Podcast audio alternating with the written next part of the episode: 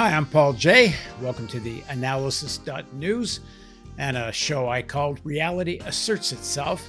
And we'll be back in a second with Jane McAlevey.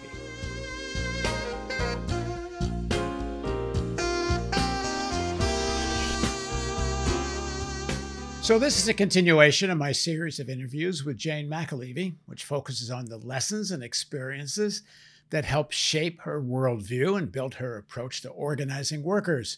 Jane's the author of several books, including No Shortcuts and Raising Expectations and Raising Hell, which was named the most valuable book in 2012 by The Nation magazine. And I would suggest you, if you haven't watched the first segments of this series of interviews, go back to the beginning because it will all make a heck of a lot more sense. Uh, thanks for joining us again, Jane. My pleasure. Happy to be here.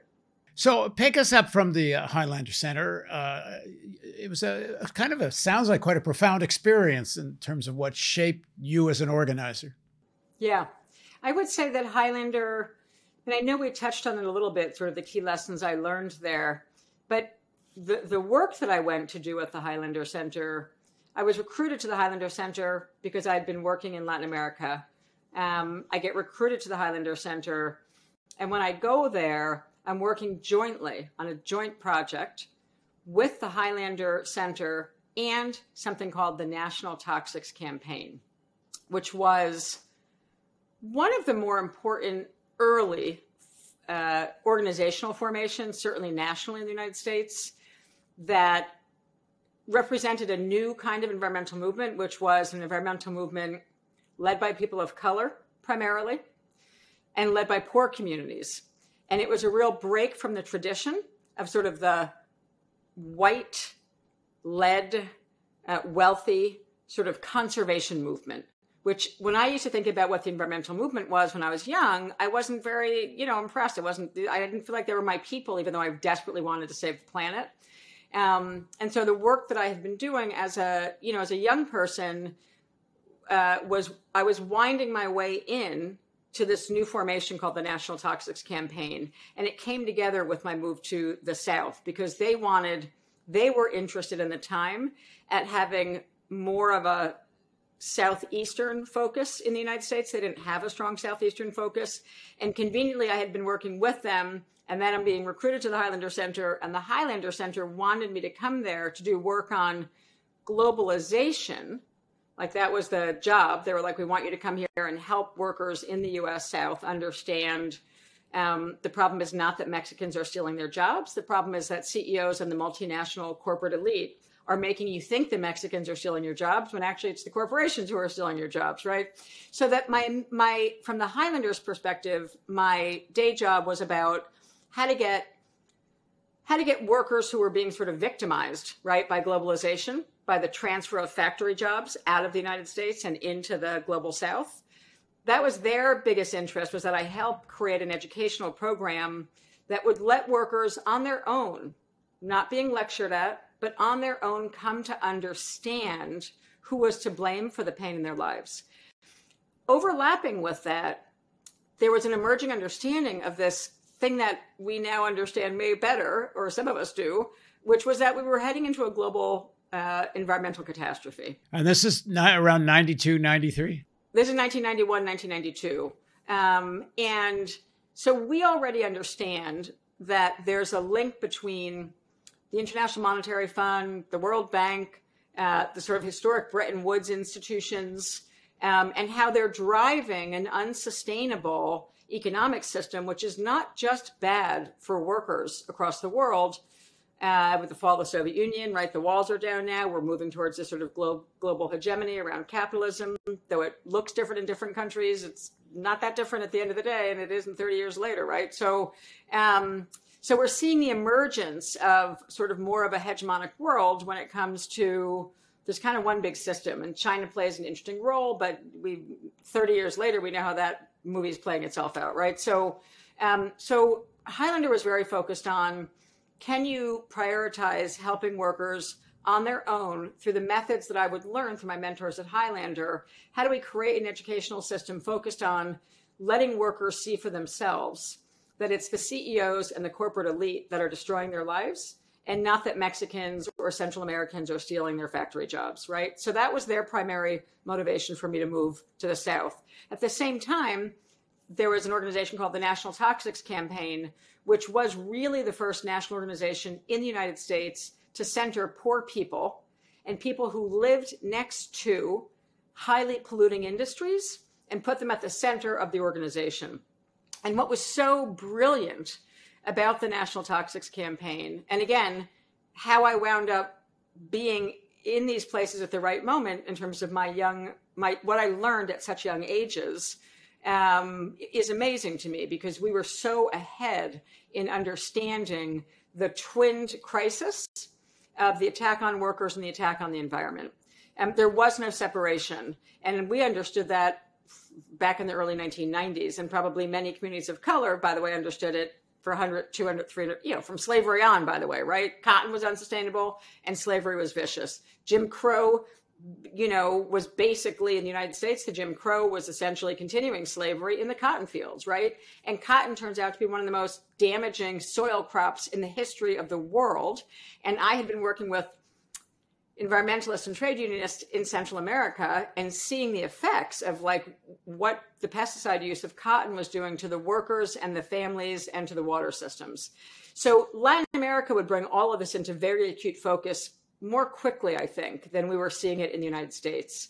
So then I come to the come back to the United States. I go to the Highlander, and I'm working jointly for the National Toxics Campaign as well as for the Highlander Center on what we called a joint project, um, with me based in the U.S. South beginning to beginning to bring the national effort into Highlanders already exploration into mostly white people in Appalachia dying from runoff in rivers from get this one of the pulp and paper mills, which is huge in the US South, right? Georgia Pacific, one of the biggest lumber makers in the world, comes from Georgia. So people were starting to realize uh, i should say this because it actually matters in 1986 in the united states a law was passed called the superfund uh, law and there was some there was a, a law called the right to know i don't get too technical but but there's a reason this happened when it happened. There was a law there was a, an amendment to the superfund law which is a law that makes corporations put some pennies away in case they cause an environmental disaster. There was a law that progressive trade unionists and the progressive environmentalists fought for that passed in 1986 called the right to know law. And the right to know amendments amended the National Superfund law. I'll stop on the technicalities now, but this is going to help the story make sense historically. It took about two years for the environmental movement and the trade unions who were involved in that, in the right to know law, to operationalize the law. So it's 1988 in the United States right now. And suddenly the movement has the tools, because it took two years to just implement the basics of the law we now, as United States citizens or people, have the right to request through a very bureaucratic process, but still we have this new right to request if you live near a factory, what are the chemicals that the factory is using and how are you discharging them from the factory? So 1988 marks the beginning of Latino people and Black people, especially Black people, and it comes out of the faith based community in 1988, getting their hands around the fact that what they always thought was true is actually true, which is they're being poisoned to death. Okay, so we retire Jim Crow, and now we put all the poisonous factories that pollute like crazy in black communities, but also I'm at the Highlander Center, which is nestled between white, poor Appalachia and the Deep South. And so we also understand this is not about just killing black people, it's about killing poor people, right? Black people are a subset of poor people in the United States, and they're a particular subset of poor people that the United States has always tried to kill. You know what I mean? It's just a brutal system. So, um, but so you merge it all together, and suddenly I'm living in the South working for both of these entities. And my day job, my assignment is to help people understand how globalization is affecting this, but also uh, connecting the environmental crisis to the economic crisis. So that really that was my that was sort of like my day job, as I would say. um, working with communities throughout the Deep South and Appalachia, and going into very poor communities. For example, going into deep Alabama uh, and working on trying to shut down. And I think we discussed that because it put me very close to Bessemer, where that Amazon fight just happened. But I'd spent quite a bit of time in and around parts of Alabama working with Black communities who were fighting to get whole new water systems put in because Chem Waste Management, which is the largest in the world, it's the largest corporation in the world that handles waste disposal, particularly hazardous waste. And guess where their largest chemical waste dump in the world was? Not outside of the United States, fascinatingly, right? Because the US South and black communities in the US South get treated like colonial, the way we treat, you know, parts of Africa, frankly. It's like that's how racist and evil this corporate elite that we've been battling my whole life really is. So the largest chemical waste dump in the world sits in Alabama. Black families in the whole community are dying. The workers are dying. Their children are dying. The leukemia rate is off the charts. And we're and we are now getting the evidence because of this law that the stuff that's coming that's leaking out of the the leach fields from this waste, the largest waste up in the world, is is actually killing um, black people and actually poisoning all of their babies. And mothers are having maternal major issues with their kids in the womb getting poisoned and coming out with major birth defects or dead. So, you know, we're literally talking about life and death as we are at the hands of the cops right now in the United States. But this is 1991, 1992. Um, so that was really like the work I did day in and day out was helping communities try and figure out how to build the power to fight back. And the segue to the trade union work for me um, is essentially that our best partner in the National Toxics Campaign was one of the most forward thinking trade union leaders I've ever met. Uh, rest in peace, he's no longer with us. His name was Tony Mazzocchi. He was the head of what was called OCAW, the Oil, Chemical, and Atomical Workers Union. It's sort of the union that was featured in uh, Silkwood, yeah, kind of Hollywood yeah. movie way back in the 80s. So it's that union. Um, and that union kind of makes them a little bit famous. But so I literally meet this trade unionist who raises my expectations at such a young age that the trade union movement can once again be the movement that I'm dreaming that it can be, which is radical, forward thinking, willing to take on really hard issues, not running away from the rank and file membership about having really hard questions like, hey guys, we seem to be dying on the job. And when you guys go home from the factory, the ones who live near the factory, your your family seems to be getting sick and dying too. So this is a problem. And Tony Mazzocchi in 19 in the late 1970s, man, I'm still in like junior high school or something. Tony Mazzocchi, as I begin to do my homework on him, this brilliant trade union leader, um, calls for something that we are just that the globe is just beginning to use the language over the last few years which is he calls in the late 1970s for a just transition of the workers in his industries to shut their own industries down and transition those workers with guarantees to other good jobs in a clean economy.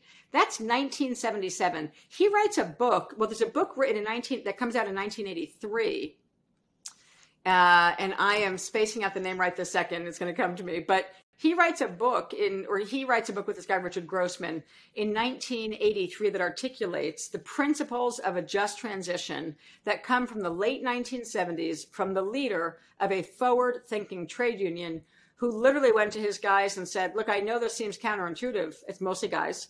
Look, guys, I know this seems counterintuitive, but we need to call for ending our jobs." Because we're killing the planet and we're killing our families. That's oh, 1977. That's, that's really something. Brilliant.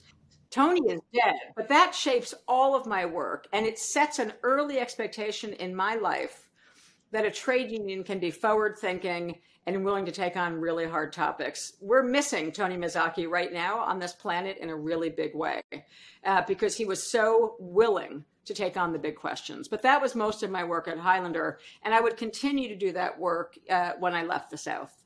Uh, we're still uh, hoping to have a serious conversation about just transition. As people like Bob Pollin and others have done models, it, it doesn't even cost that much.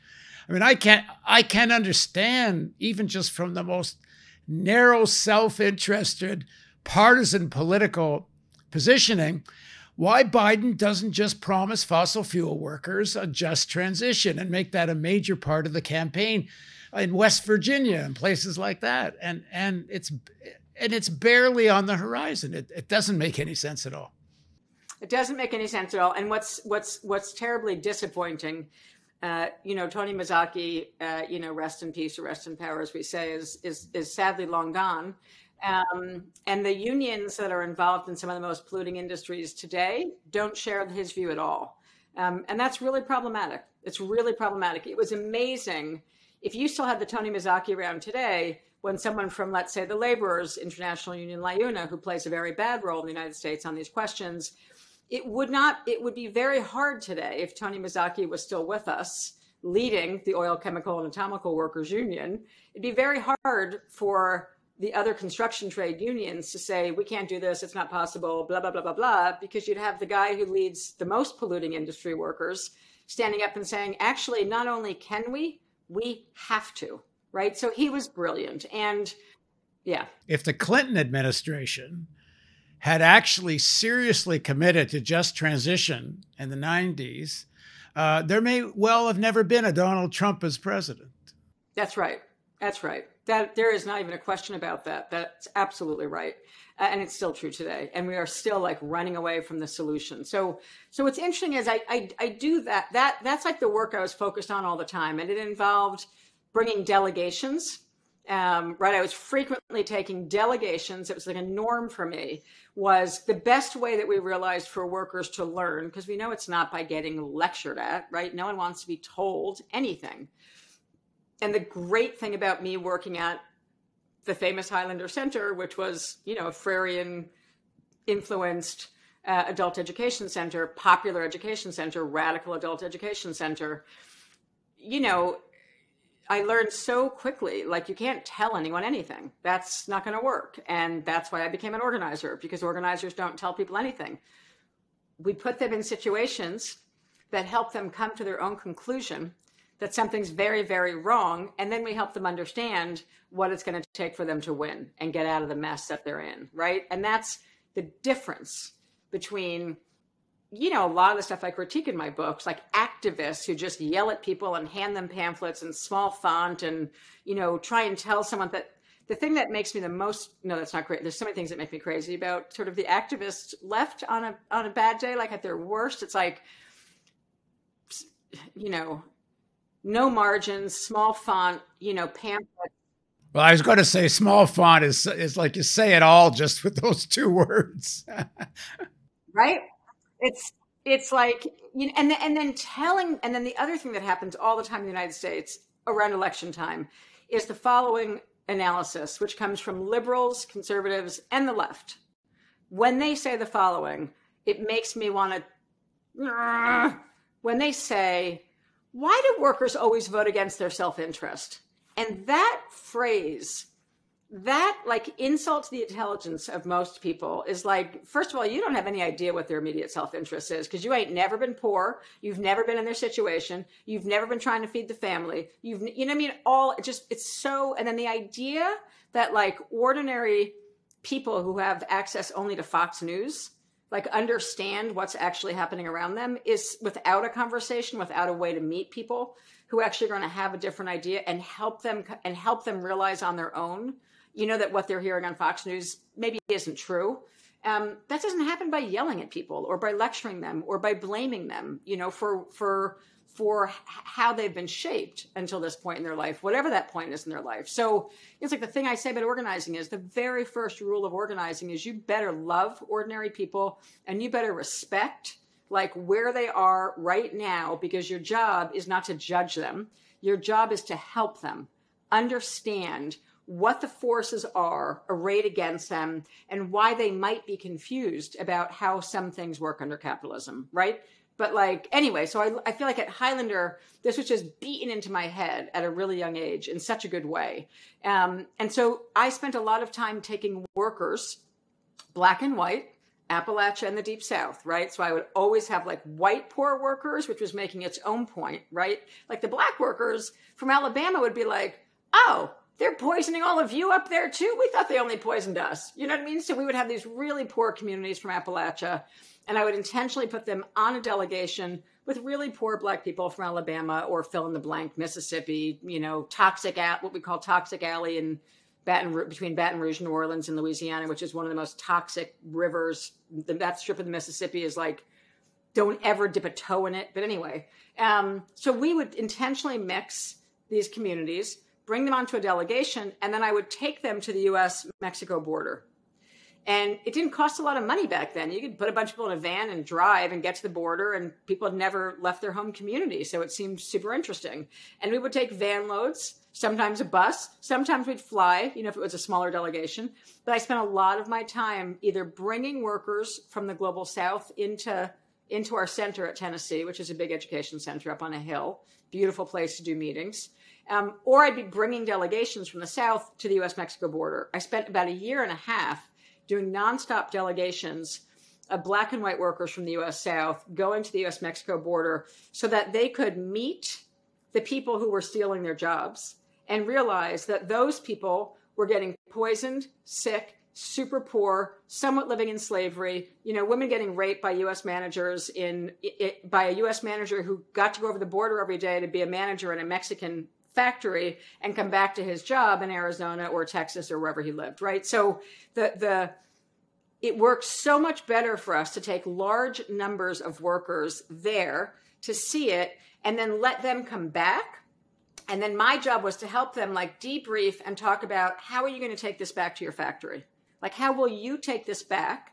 into your factory? How will you take this back into your community and explain what you just saw from your own eyes to your own community because that was going to be way better than Jane McAlevey, a young northerner with a funny accent to people in the South, trying to explain it, right? So my job was to set up the circumstances by which workers could learn on their own what was wrong. And frankly, I haven't stopped doing that in my entire adult life. Like that is what I do. I figure out, and that's what organizers do. You know, we're educators.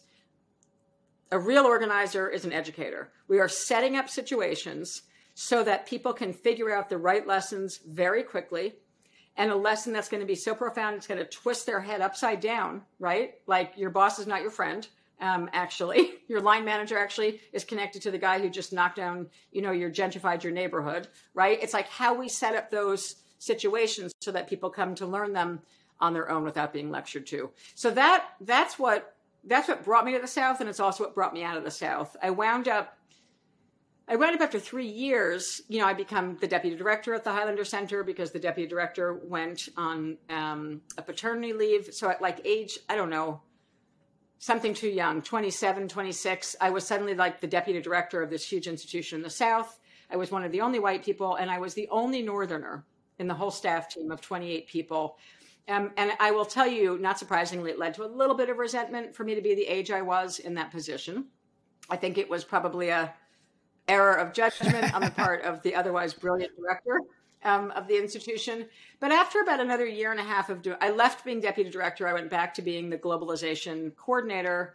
Um, and at like 27 or so, I think now, three years at Highlander, um, I decide uh, that it's that it's actually not right for me to take like one of the rare beautiful staff positions as a northerner in a southern facing institution. And that actually it should be filled by southerners. So that was like my, they were trying to get me to stay to become like the director for life. And i was like you know what? This does not feel right to me. So um, i leave the south. Um, i'm going to go back to california at that point to continue doing something similar. Um, by the way the national toxics campaign in that time period blows up um, which is also an early lesson for me in what it means to have turf wars and political infighting and how self destructive our own movement can be uh, to ourselves, right? That we're our own. Why? What? What? What happened? It's like we're our own enemy. You know, like the right wing does all these things, and I'm always like, yeah, if our side could just get it together, which is true right now of the trade unions, if we could just get it together, things would really be going dreamily right now, or a lot better than they are. So it's too long a story almost, but it suffice to say, blew up around race politics. Mm. So, you know, it was like, again, early, a lot of early lessons in if you don't take race on straight up right away, early, and in every conversation, you're not going to build a working class movement. because it's there, you know. Um, so so all of those things happened. I decided I was going to head back um, to the West Coast at that point, and well, hang on. When when you say take race on head on, what does that mean then? How do you do that? Well, it's going to be better to talk about it when we get when we fast forward into the trade union movement. But I mean, not run from it. But I mean, yeah, because I mean, it's just, it's my entire adult life is taking on race. I mean, there is there is no way to unify the working class until and unless in the United States, especially until and unless we take on the race question, there is no unifying the working class, right? Like, you know, I forget who said it first. Someone much smarter than me a long time ago who said, you know, race is the first division of the working class. Slavery was the first division of the working class. Du Bois, I'm, I can not remember which brilliant person said it, um, you know, during Reconstruction in the United States after the Civil War. But certainly I learned at a very young age it was not an option to avoid hard conversations about race or you simply or gender by the way but in the us south no way you're avoiding dealing with race questions straight up and there was an unwillingness to do that uh, that's a short story of a very long story but there was a persistent unwillingness to do it um, by the leadership in the national toxics campaign and it led to a, a very unfortunate um, sort of huge split in the organization. Uh, so I feel like, you know, I'm still in my young 20s and now I'm learning about splits and politics and internal warfare. Uh, and that, you know, sadly, all of these things continue to be true because, you know, democracy, it turns out, is pretty complicated, right? Small d democracy. It's actually pretty complicated. Um, and the older I get, the more I appreciate that it's pretty complicated. I also feel like it doesn't have to be as complicated as we make it, you know? So um, both things are true. Anyway, so I decide, uh, you know, I've done three years in the US South, deep in the South. I've learned an incredible amount about both race and gender and, you know, uh, a different view of the United States when you live in the deep South. Like it's a different part of the United States. So um, I thought, well, maybe I'll go to the Southwest. I hadn't done the Southwest yet. I always had this idea when I was young. I don't know if I said this early on that I always knew I wanted to like, where I always dreamed that I would be able to have some kind of like that national campaign. That someday I'd be doing like national campaigns that would matter. So this is a young Jane, and I thought the way to the way to become someone who could understand how to run national campaigns would be to live in every corner of the US. Like I thought I needed to I, I thought I needed to understand the cultural differences in each part of the US. So I kind of did that. I basically set out to like live around the US um, in each significant region.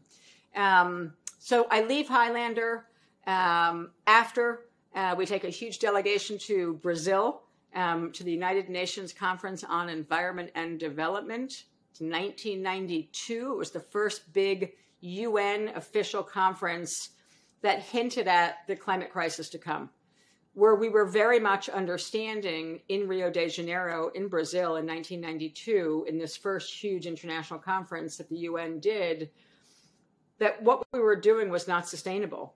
And that literally the rate, the, you know, fresh water, there's going to be a crisis in freshwater coming. You know, um, we understood then the relationship between the destruction of tropical rainforests in huge swaths and carbon emissions, right? So it was like, but it, it was sort of new, and and and the climate scientists were just beginning to speak up, right? 89 is sort of the beginning of when the climate scientists begin to issue statements that no one understands because they write them like climate scientists. That's why Naomi Klein and Bill McKibben and people who come much later are so important, right? Because they can translate it. But in 1989, the first statements that were coming out saying we're going to have a global climate crisis um, we're, we're being taken up at this conference in rio de janeiro so i got sent down to brazil to do the advanced work so i lived in brazil for six months um, to, to bring a whole alternative delegation from around the world not just the us but i was anchoring the us delegation um, so i was meeting with the head of the prostitutes union which it turns out is at that time one of the most impressive trade unions I've ever met. Like, we don't have a prostitutes union in the United States. You know, it's not legal, it's looked down upon, all these issues. Um, and I'm realizing, like, wow, in Rio de Janeiro, how do these women have so much power? Oh, you know why? They formed a union. And so uh, the things I learned from the most powerful prostitution union I had ever experienced. And I'm like 27 going, wow, they don't have transmissible diseases happening in this sector because literally they've organized trade unions and they've removed like what we think of as the classic pimp. Okay, we're getting, I digress, but these were like really, like me constantly learning if workers got together and built power, they actually could have power in all sorts of industries. You know, so today when people say to me, oh, Jane, you're always talking about hospital workers and nurses and people who work in buildings together. And I'm like, yeah, you have no idea. Like, no, I'm talking about prostitutes in one of the biggest cities in the world, right? Who figured out how to like defend themselves and create good jobs. Like, you know, amazing. So, anyway, Brazil. And I remember introducing the trade union leaders and environmental organizers from the US when we took the delegation to meet the prostitutes union. It was a special moment when people realized, wow, huh, these women have built some really serious power by forming a trade union. Anyway, so that's my sort of transition out um, of Highlander. I do one more big delegation on the US border. Now I think it's 1993, and we're doing a big, it was called a trinational conference, Canadians. So I begin to do work with Canadians, Canadians, US people. It's like understanding NAFTA. So it's pre NAFTA and we're on the road to the North American Free Trade Agreement. And people are like, wait, there's this person, McAlevey, who's made all these connections on the US Mexico border. Let's get her involved. So now I'm like, it's like my first kind of consulting gig. I've left Highlander, National Toxic Campaign is no more. I'm driving slowly back to California, thinking I'm going to move back to California. I get waylaid on the US Mexico border to do this conference. Um, and it's a faith based conference.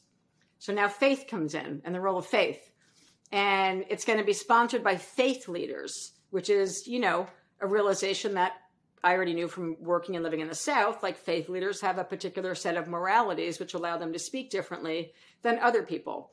So it's going to be a faith based conference on the crisis on the US Mexico border uh, with Canadians, um, US folks, and Mexicans.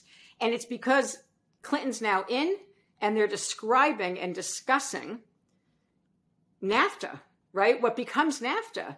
And the people I'm working with are like, "Are you effing kidding me? Like we were fighting this thing like crazy. You know, the High, even at the Highlander Center, we were like, "What is this North American Free Trade Agreement? Oh, they're going to take the maquiladoras that we've been taking all these workers to visit, where people are dying, and they're going to make that the global model. This is not going to be good, you know, for Canadians." Yeah, for for people don't know, these maquiladoras were these uh, tax-free zones that corporations could come down and supposedly uh, develop some industry in northern Mexico. But I was there too. I mean, you, the sewage is running open in the streets, kids are playing in the sewage. And I also had an experience on the border. You described in the same period, early 90s. I, I went to Tijuana and then I went to the border at sundown. And uh, I, this is people getting ready to cross the border into the United States. I was on the Mexican side and there's about 200 people to my left, 200 people to my right, uh, people selling popcorn and tacos. It was like a party. I think somebody was playing music. And they're all ready for the sun to go down in order to get across the border. And waiting for them on the other side was nobody because it was harvest time. And of course, California agribusiness wanted them to come over. And then once they're there, they were treated like slaves. Oh, it's amazing. Oh, the agribusiness. Anyway, yeah, it's just amazing the the endless exploitation uh, that goes on of the earth and of the people on it, and by the way, all sorts of species. But yeah, it just you know, it's like anyway. So that those those were all. I mean, these were all years when I was not, you know, I was not yet full time in the trade union movement. But the the series of learnings that I'm getting, you know, are setting me up for and it's short you know we're getting close to the trade union movement but by the time i come into the trade union movement in 1996 um, i've i've already been working with some of the best trade unionists in the united states because they were not running they were not running from the climate crisis. They were actually trying to understand it. Um, i was working with some of the best community based organizations in the united states you know working on trying to clean up poisons and toxic and hazardous waste. Um, and we had to build coalitions with workers, right, in the facilities because we understood that if we called for the plant to be closed down with no alternative, no one was going to people couldn't call for a plant to be closed down. That didn't make any sense to them, right? That was their job. So I was put in this position at such a young age um, to grapple with the factory job I have, which is paying me very well, is also killing me and my parents and my kids when I go home. And, you know, being forced to contend with it wasn't so simple as just saying, close the factory down. And then spending the rest of my, you know, and I basically, we're going to fast forward, but it's like, I, I leave the environmental movement because after another few years of just listening to one national environmental group after another, you know, calling for plants to close with no just transition, no economic strategy, no way to take care of the livelihood of the workers, I was like, I'm out of here. I am done with these people. I could not spend one more minute working with national environmental organizations who were not dealing with race and racism and who were not dealing with the practical experience of workers whose lives depended on jobs that were very bad.